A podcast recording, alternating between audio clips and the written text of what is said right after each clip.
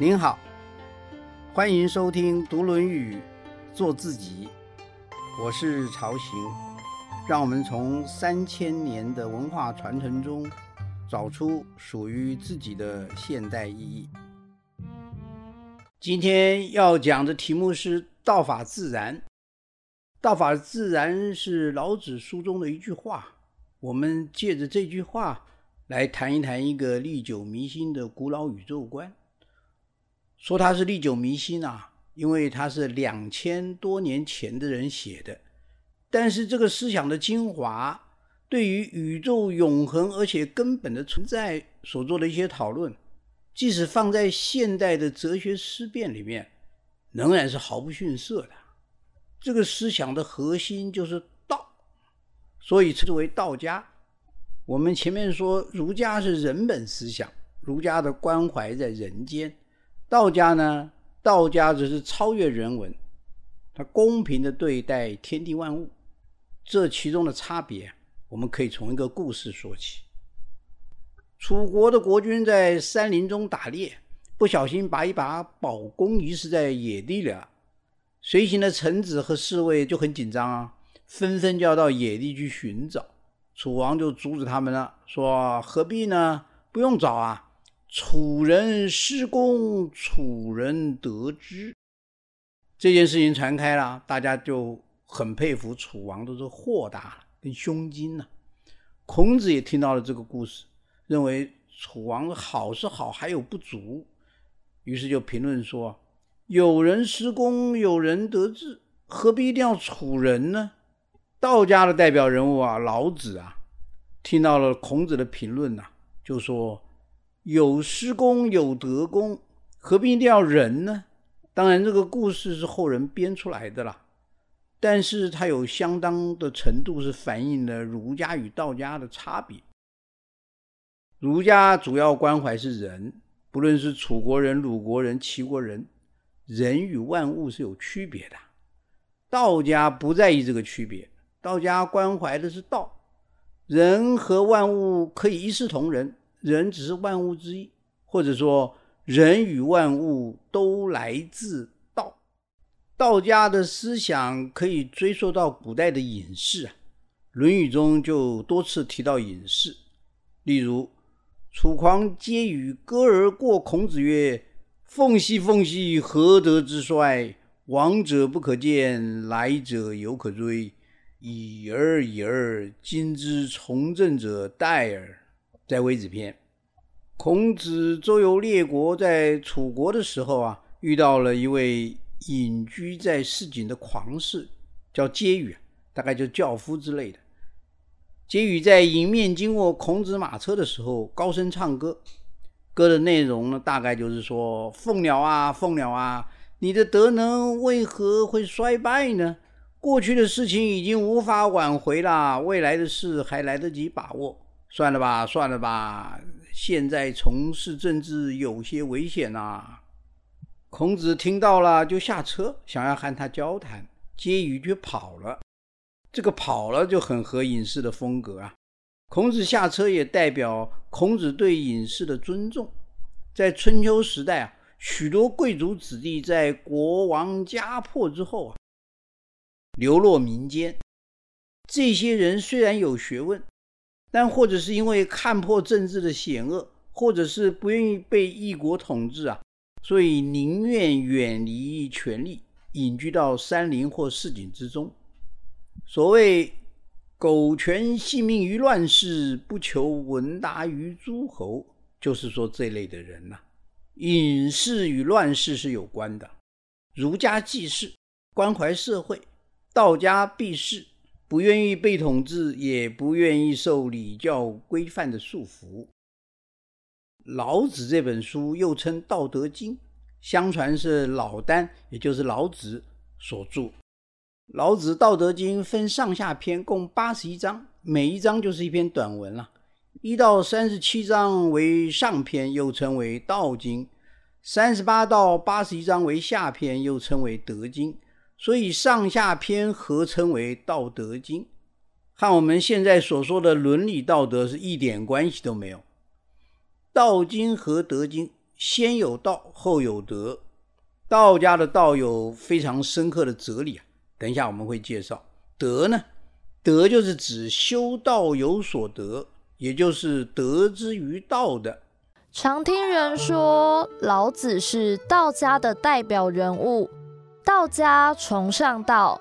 那么道是什么呢？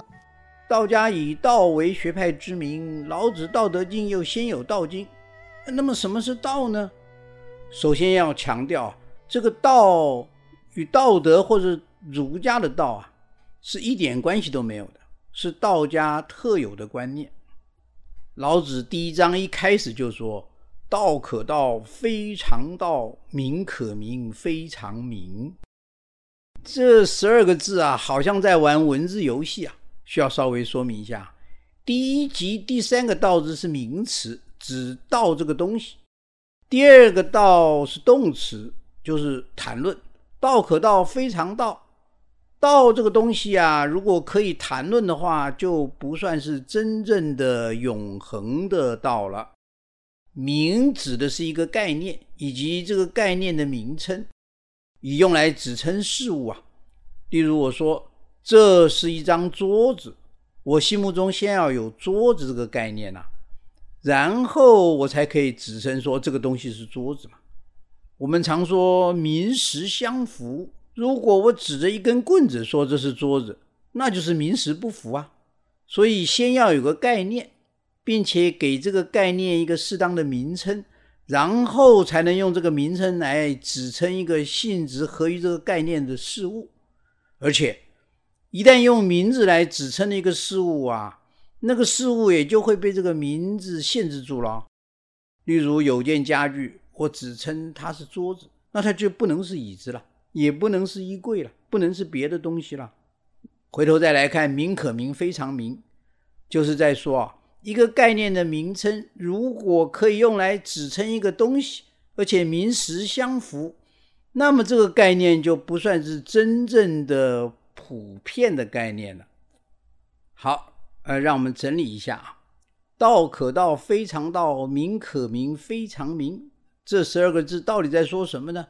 其实他就在说啊，道这个永恒而且普遍存在的道是没有办法谈论的，也没有办法用言语来说明的，甚至是没有办法给他一个适当的名实相符的名称的。为什么呢？因为它太玄妙了，超越了我们经验所能认识的范围。虽然道是这么的玄妙，这么的难以说明，但是因为它太重要了，所以老子啊还是费了很多的口舌来解释这个道是什么。老子第二十五章就用了各种的方法来描述这个道。这段文字比较长，我们只看头尾有物浑成，先天地生，极兮辽兮，独立不改，周行而不殆，可以为天下母。吾不知其名，字之曰道。有物浑成，有一个东西，这个东西浑然为一体，不可分割。先天地生，这个东西出现在天地之前，在还没有天地之前就已经存在了。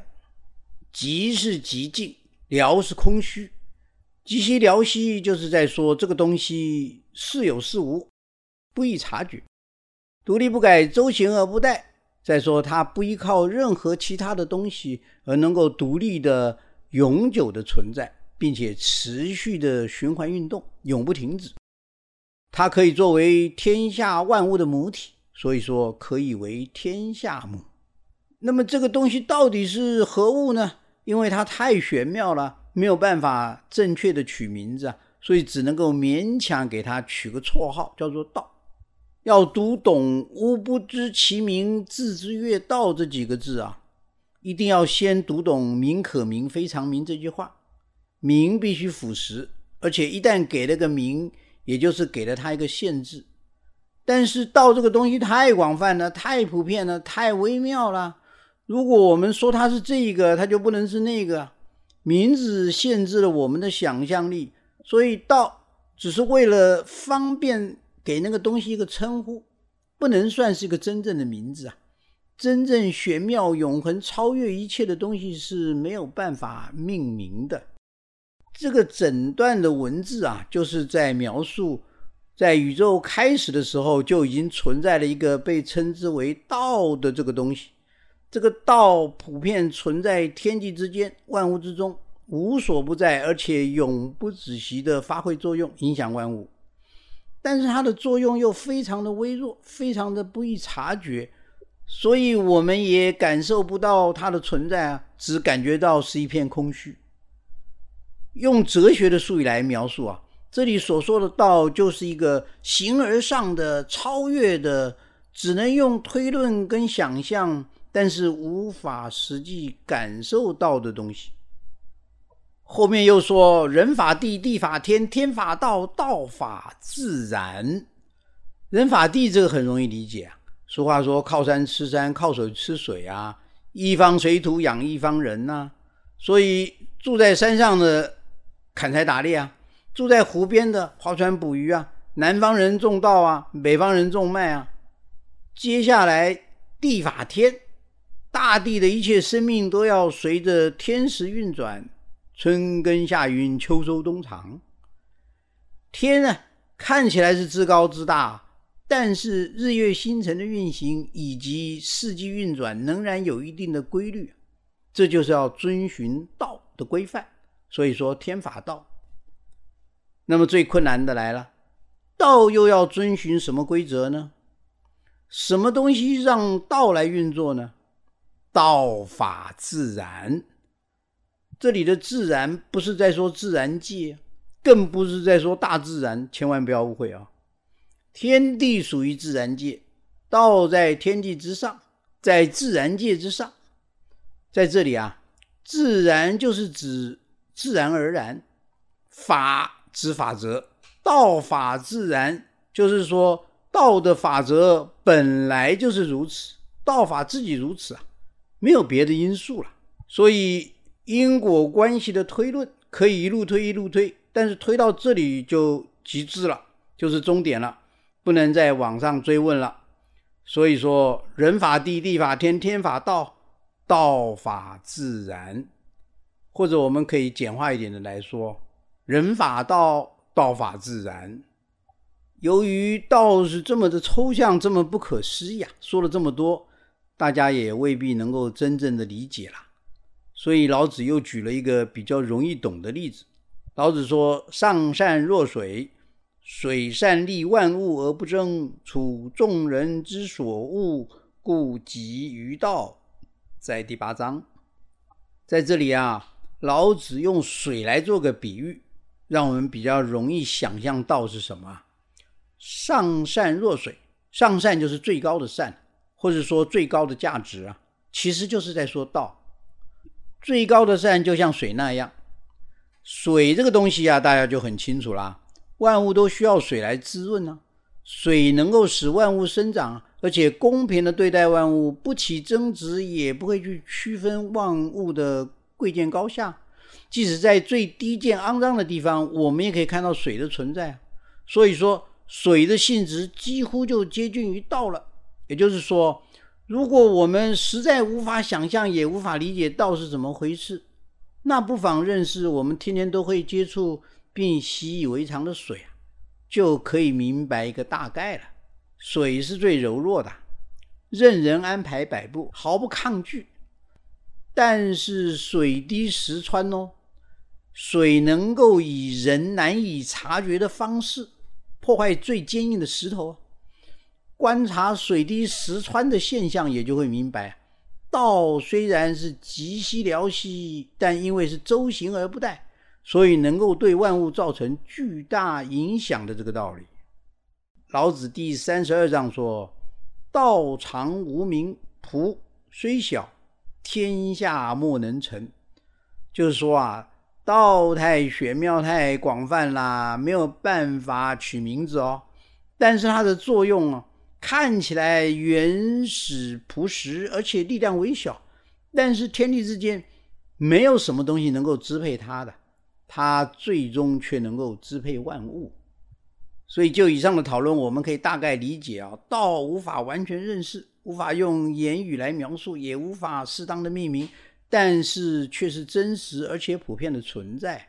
虽然看不见摸不着，但是我们的理性是可以接受的，是一种形而上的存在。这里要注意啊，虽然永恒的存在，并且影响到天地万物的运作，但是道不是神哦，没有神性哦，它不主宰也不审判哦。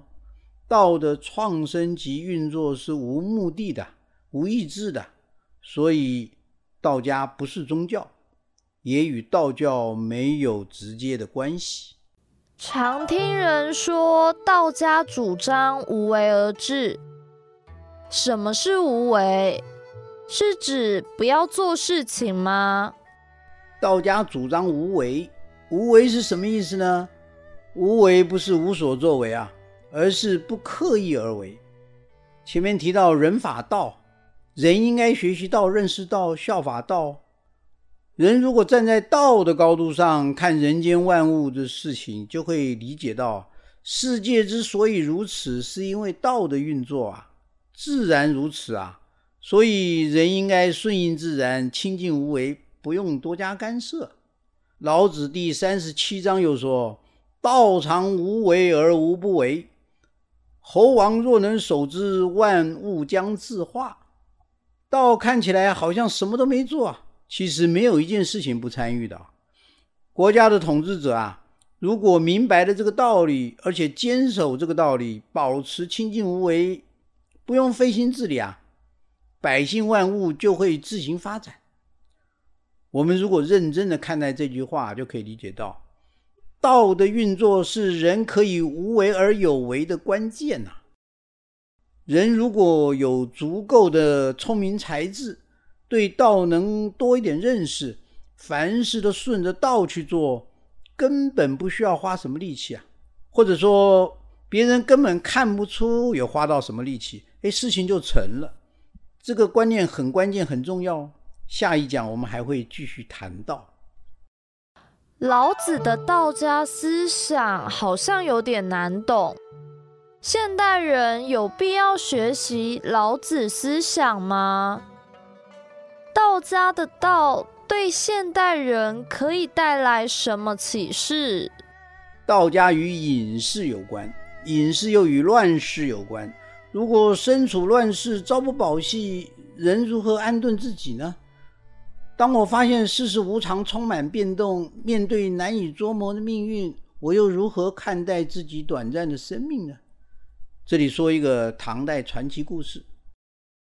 杜子春啊，原来是一个富家子弟，父母亡故之后没有人管束，又结交了一批坏朋友，每日纵情声色啊，不事生产，而且出手大方啊。结果不到三年，把万贯家财都败光了，亲戚朋友也都离他而去了，于是流落街头，几乎沦为乞丐了。有一天呢，他就困坐在老屋子面前晒太阳抓虱子啊，来了一位老人站在他面前说了。屋子前面左手边那棵树，你的先人埋了一坛金子。杜子春大喜啊，偷偷就挖出来，也又发财了。亲友也纷纷又来投靠啦，继续花天酒地。不到两年，一坛金子就花完了。杜子春又被打回原形了。老人又出现了，说啊，屋子前面右手那棵树上也埋一坛金子。哎，杜子春又挖出来，又发财了。亲友故旧、红粉知己也都回来了。没几年，一坛金子又花光了，亲友也都散了。正在发愁的时候，老先生又出现了，说：“啊，屋子前面。”正要说的时候，杜子春跪在老先生面前说了：“不要再给金子了，世间的荣华富贵、人间冷暖呐，我已经都看明白了，请收我做弟子吧，我要跟你学道。”我们在这里或许有一些疑问呢：杜子春为什么不想要金银财宝呢？为什么想去学道呢？学道在学什么呢？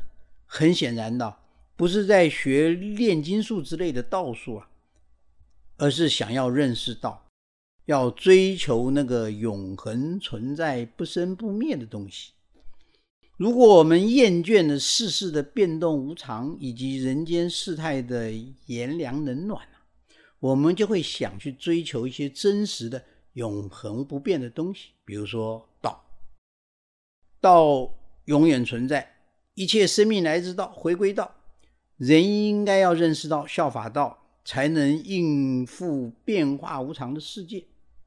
我们比对儒家积极主动、阳刚济世的这种生命态度啊，道家思想强调是要有智慧去认识道，并且效法道、顺从道，所以改以消极的、顺从的、阴柔的方式来应付人生。不是每一个人的个性或境遇都适合儒家哦。有些人原本对人间的事物就比较淡薄嘛，也有些人经历了大的劫难呢，原先的价值观彻底崩塌了。此时不妨接触一些道家思想，或许可以提供另一条出路，来安顿我们的人生。下次再会。金句选粹。道可道，非常道；名可名，非常名。道的意思只能自己心领神会，是没有办法说明、没有办法谈论的。一个东西若可以说得清楚，就不算是真正永恒的道了。一个概念如果可以安排一个与实际内容相符的名字来指称这个概念。那么这个概念就不算是真正的普遍的概念了。所以，如果道的概念是永恒而且普遍的，那那么道这个东西其实是没有办法用一个名字来描述的。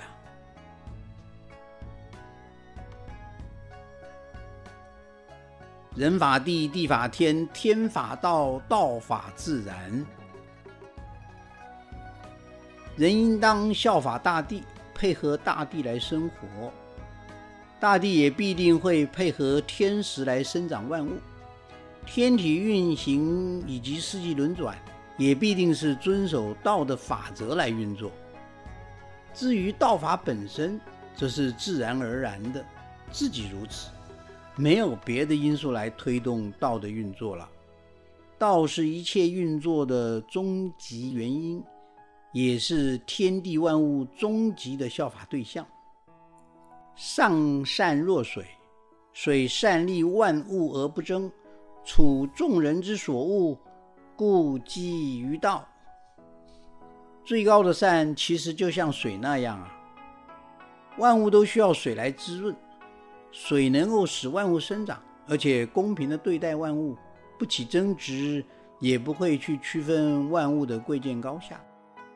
即使在最低贱、肮脏的地方，也可以看到水的存在。所以说，水的性质几乎是近于道了，也就是接近最高的善了。道常无为而无不为，王侯若能守之，万物将自化。道看起来好像什么都没有做啊。其实没有一件事不参与的。王侯，国家的统治者，如果能够明白这个道理，而且坚守住这个道理，顺着道来治理国家，不要有太多自己的欲望或想法，也不需要费太多的心思，百姓万物就会自行发展。